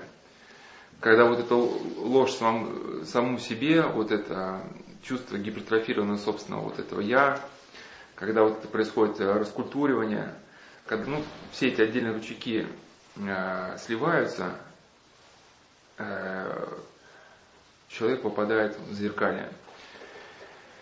И один из э, как бы, путей в это зеркалье, это когда человек нарушает вот эти духовные законы бытия. Я уже приводил вот эту мысль о том, что в э, концентрационных лагерях эсэсовцы очень хорошо понимали, они знали, что в, человеке, в каждом человеке есть эта грань, за которую он старается не переходить. Поэтому они употребляли усилия, чтобы заставить человека через эту грань перейти. Ну, там, предать кого-нибудь, там, совершить тот поступок, за которым уже не будет речи о собственном самоуважении, да, когда человек просто упадет в своих глазах. Я не говорю, что сейчас мы тут все должны себя уважать, как вот мы тут с некоторыми паломниками говорили про американские системы, там, там, интеллизация чувств, там, поработать с чувствами, собственное уважение. Почему у тебя такая низкая самооценка? Давайте поработать с своей самооценкой. Да?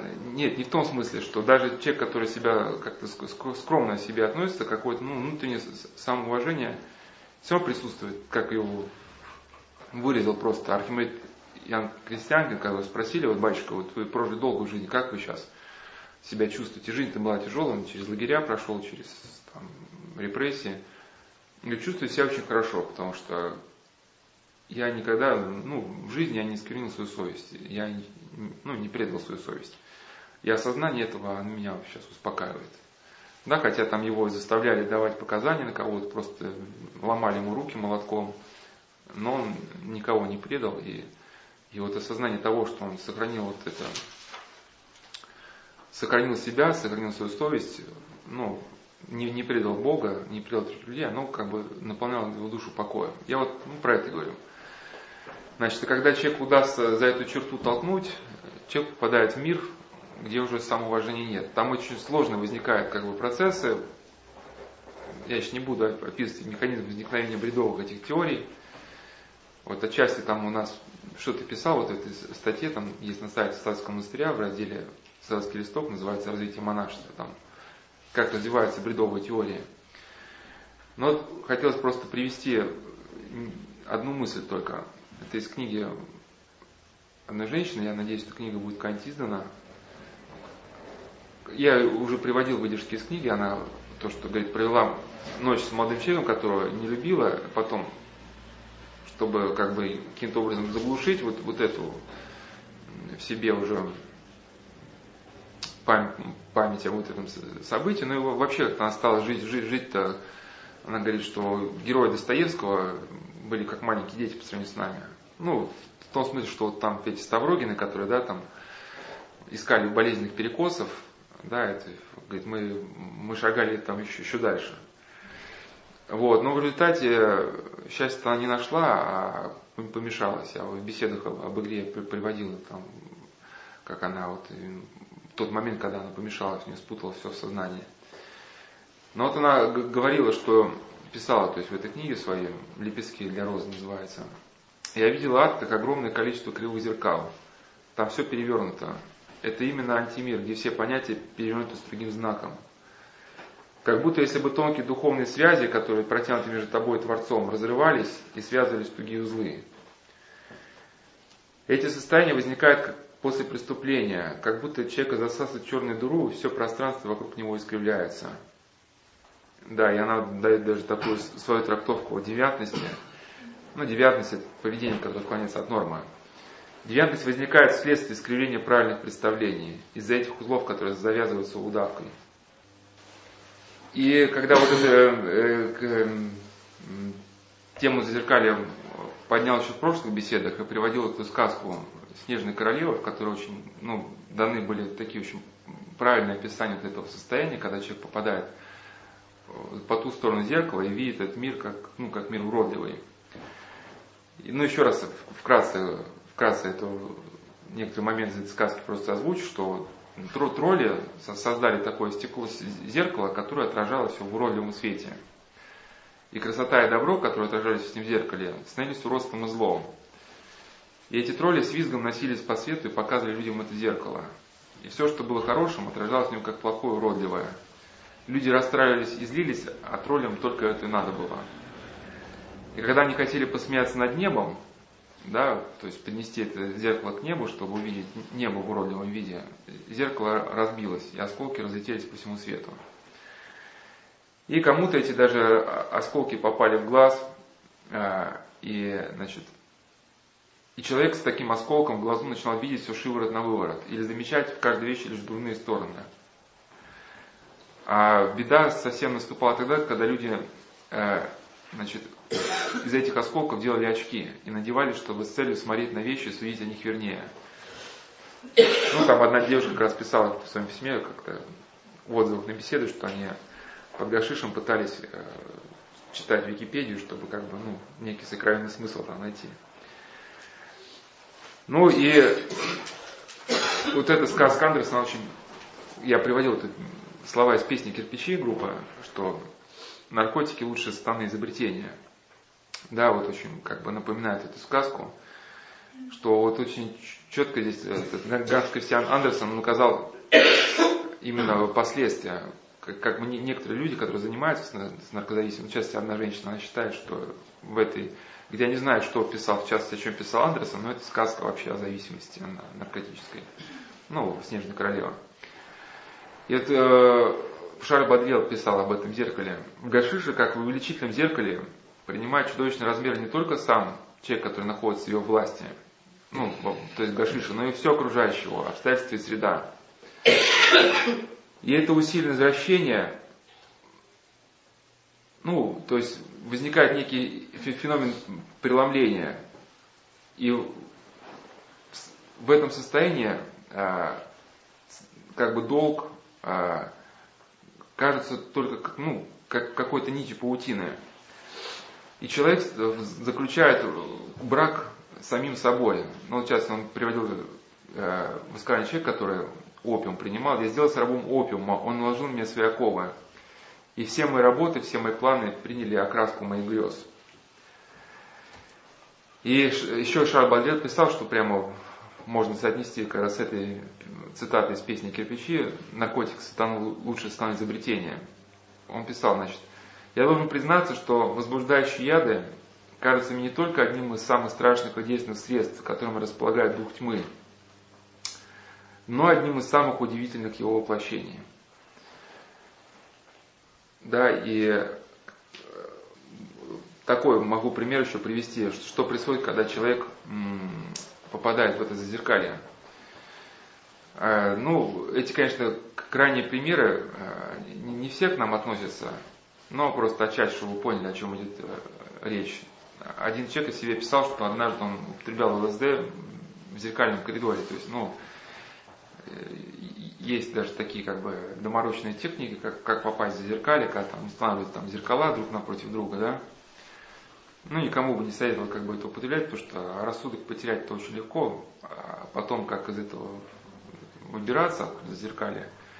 Есть даже такие специальные техники трансовые, ну, как, как считают, что там войти вглубь самого себя, ты там входишь вглубь самого себя, встречаешься с человечком, который якобы отвечает на все твои вопросы, а потом такая история происходит, что, ну как эти авторы человек пишут, надо очень смотреть, куда человечек вышел. То есть там заходишь в какую-то комнату, там, а там сотни дверей.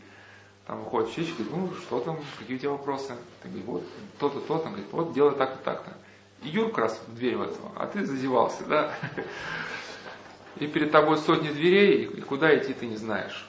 Ну и все как бы, а для других людей ты там, может, входил в этот транс там, в поезде, да, все, все вышли из вагона, а ты как, сидишь с этими стеклянными глазами и ходишь внутри по лабиринтам своего сознания дальше.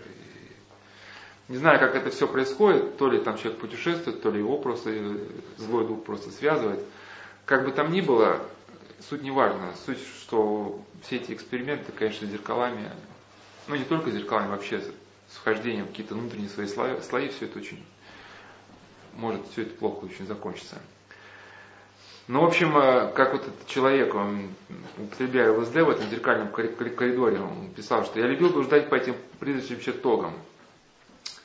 Непослушное тело мертвым грузом лежало посреди комнаты, дыхание утончалось и практически сходило, сходило на нет. Зато мой дух мог легко преодолеть зыбкую границу и оказаться в комнате по ту сторону зеркала.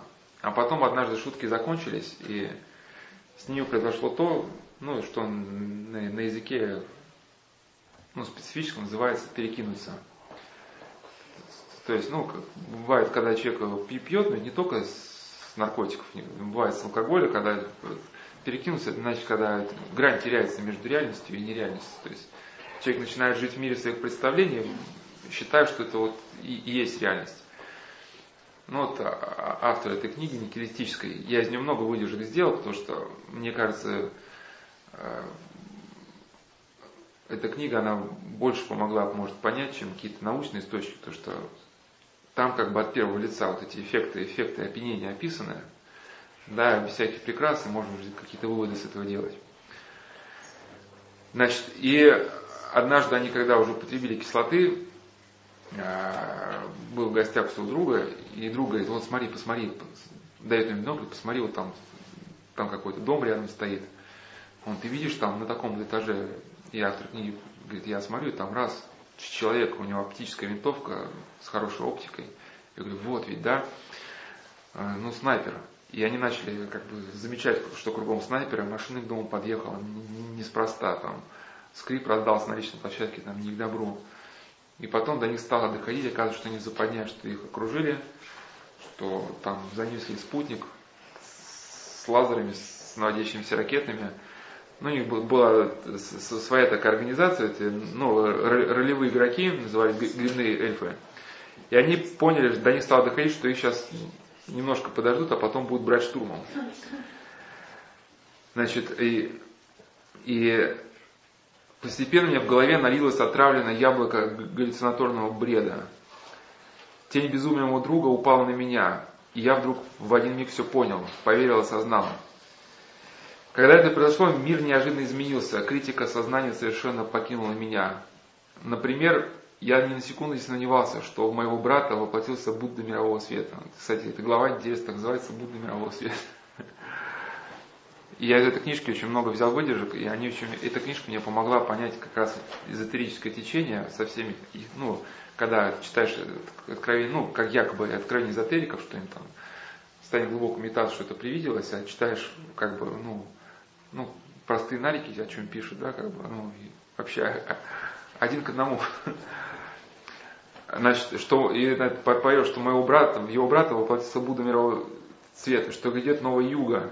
Ну, это там у них это в индуизме это Кали-юга, да, это последний период, за которым в общем, история закончится. Что, в общем, грядет новая юга, и что огромное количество людей хотят нас убить. Я не знал, кто эти люди, зато повсюду их видел, в окнах домов, проезжающих по аллее машин, на крышах и чердаках. Мне везде мерещились наблюдатели снайпера. Люди на, на аллее превратились в замаскированную группу захвата. Значит, э, прочно стал на прослушку телефон. Все пространство квартиры вибрировало от невидимых лучей приборов радиоэлектронного обнаружения. Ну, ведь такое же происходит с людьми, которые не употребляют наркотики. Значит, а пропитанный кислотой разум продолжал ткать новое черное полотно паранойи. Любое событие находило свое место в этой жуткой схеме, превращая ступеньку для очередного шага леденящего ужаса. Вот это академик Ухтомский, он как раз говорил, что многие вот эти параноидальные бреды, они чрезвычайно логичные. То есть человек, который попал в ловушку параноидального бреда, ну, я к чему? Хоть здесь речь идет о употреблении ЛСД, но это происходит с людьми и без ЛСД. То есть он вам может все объяснить. Вы ему говорите, ну слушай, ну ведь нельзя же так вот. То, что ты говоришь, что это неправда. Вот, там, например, если человек утверждает, что кругом колдуны. Ну вот, вот там, ну вот тот батюшка уже не надо колдуном, потому что вот он там, то, что он делает то-то, то, там, говорит, да нет, ты не понимаешь, на самом деле этот поступок, это там какой-то там тайный обряд. Но, в общем, все равно, все, что вы не скажете, он, он истолкует в своем ключе. Значит, э, и, и, ну, и им помогла простая женщина, значит, бухгалтер, когда она их послушала, она говорит, сейчас, сейчас мы ваш вопрос, вопрос решим. И она выходит и говорит, так, ребята, значит, у меня есть связи в аэрокосмическое бюро, я только что позвонила, парни, это было непросто, но я вас отмазала. За вами больше не будет следить с космоса. Не знаю, как с остальными, но насчет этого будьте совершенно спокойны. Значит, и автор пишет, что ее слова были подобны чистому целительному бальзаму. Они зажигнули небо пол, полное свирепых лучей беспощадных ракет. И вернули, она вернула хотя бы небольшую уверенность в дальнейшей судьбе. И хотя Земля продолжала оставаться такой же опасной, небо благодаря бухгалтеру больше не было рождено для нас. Но потом все равно бред вернулся, потому что вдруг показывая в окно, говорит, слушай, слушай, они же продолжают наши, продолжают свое дело. Что прорал я? Наши дети продолжают свое дело, свое дело, вновь прорал мой друг, после чего, а, они на, на конях поскакали на конях, и, в общем, они дальше накрыло.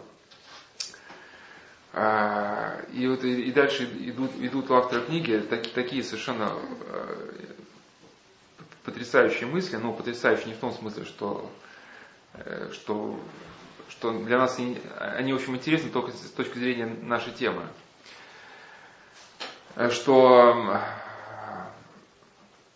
когда, в общем, э, его вот этот ужас гнал скакать на, на коне неизвестно куда, он хотел повернуть. То есть ему какой-то ну, ну, ну, ну, как бы он считал, что нужно вернуться домой, там проспаться, протрезветь, может что-то что получится дальше как-то жить. Я сидел в седле, буквально раздираемый на части мукой выбора. И замер в нерешительности, борясь против целого войска сомнений. Не знаю, решился я бы размуть коня, а, но тут тварь, что спит в глубинах моего разума, на секунду пробудилась и сжала под, под поводья не дрогнувшей рукой.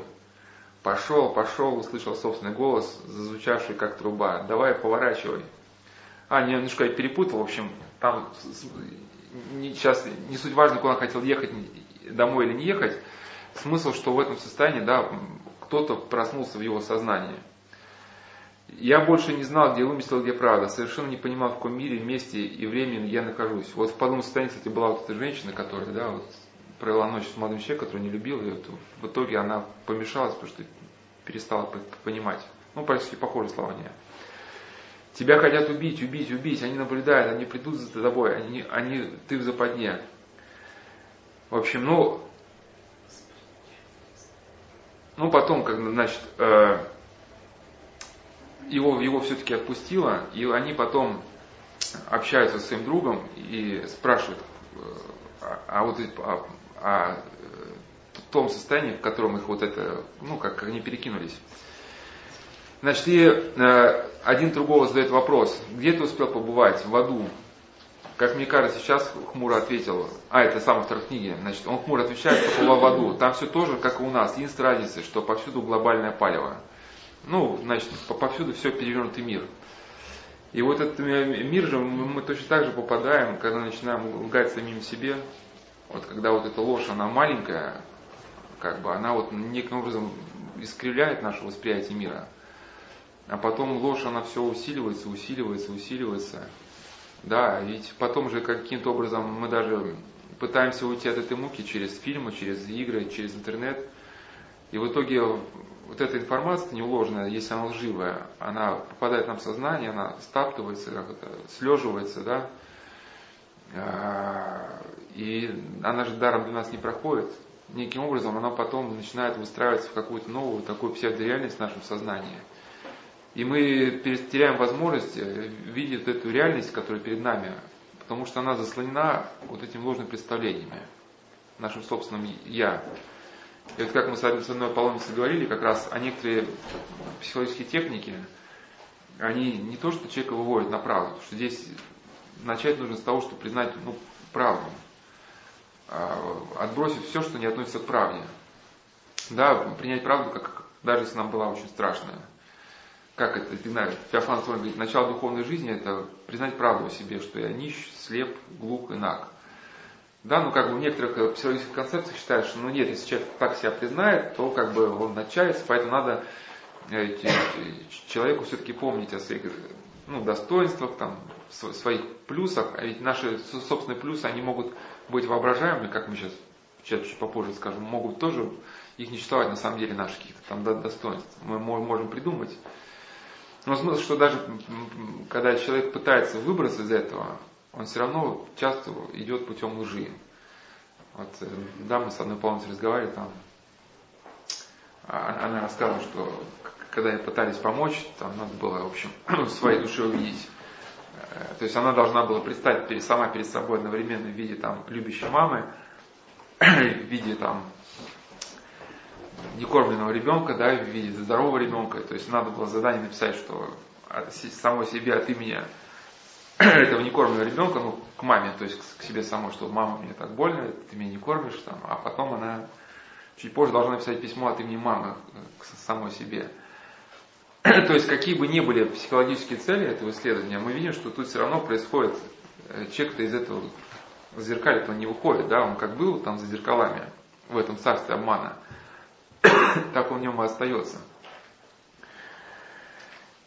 И в этом смысле даже хотелось еще ну, привести э, просто два фильма, э, ну, рассказать двух фильмов. Не в том смысле, чтобы смотреть на, просто там сюжет очень к, нашей теме относится. Что первый фильм это «Восставший из ада», э, что там главный сюжет стоит в том, что бунтарь мошенник такой по имени Фрэнко, он покупает шкатулку в антикварном магазине, и эта шкатулка владельцу обещает какие-то фантастические, совершенно немыслимые наслаждения, что открывает ворота к этим наслаждениям.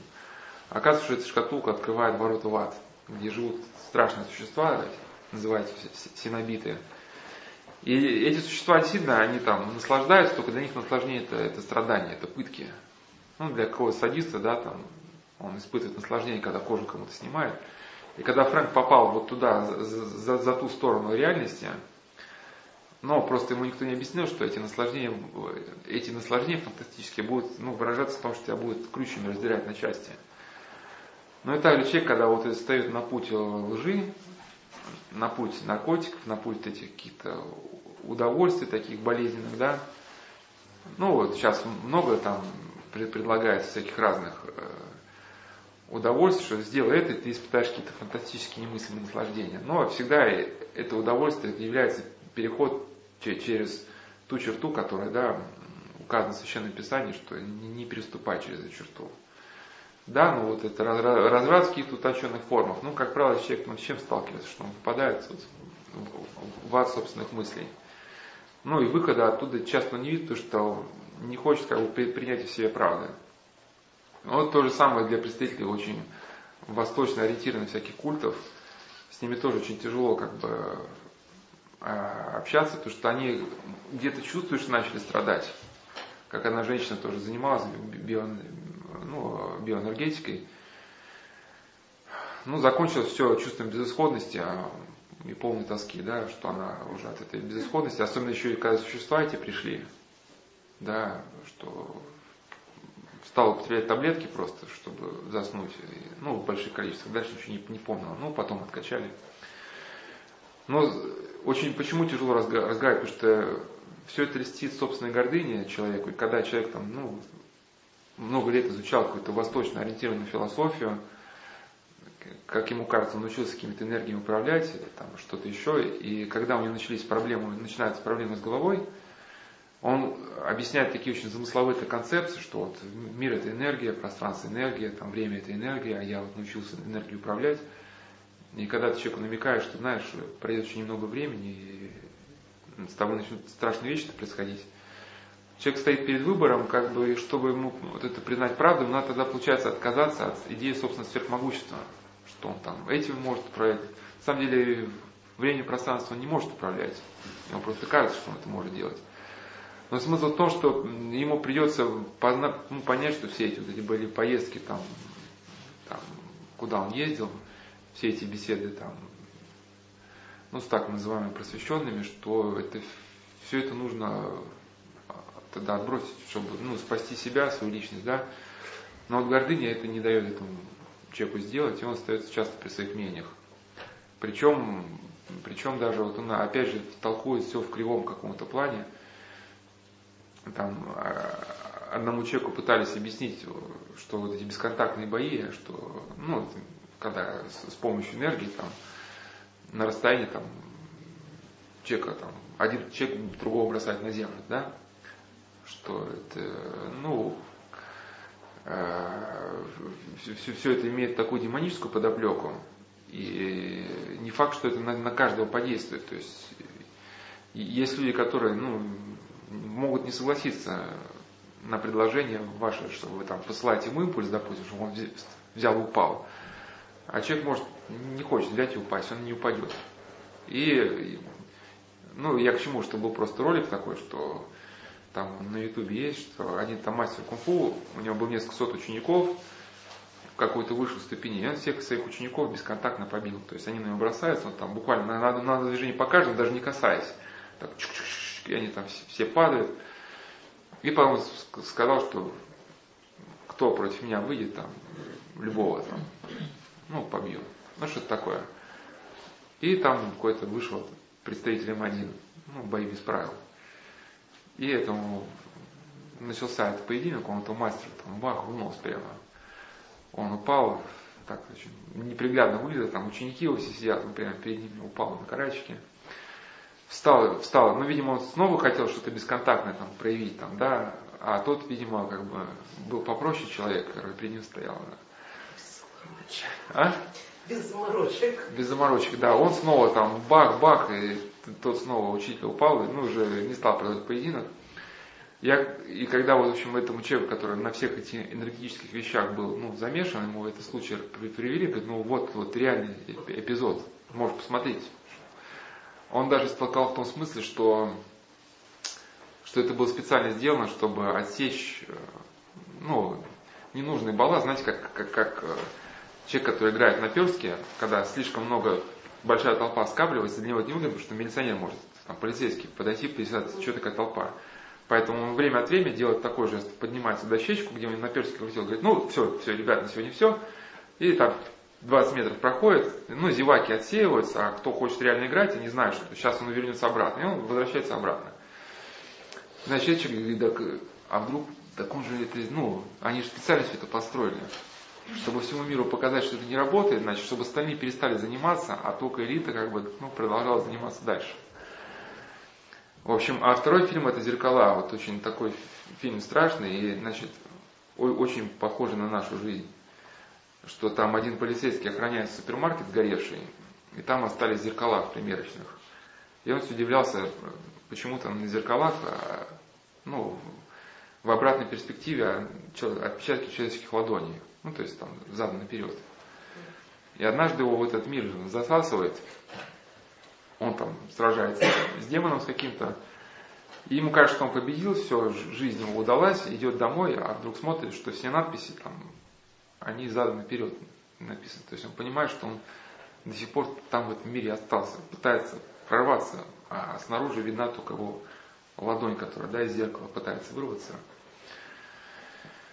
Вот, и вот таким же образом и мы в это состояние входим, да, когда вот начинаем лгать самим себе, когда вот начинаем следовать этим психотехникам, да, ну и когда начинаем следовать вот этой ложной духовности, в которой вот это отсутствует истина, отсутствует правда о себе –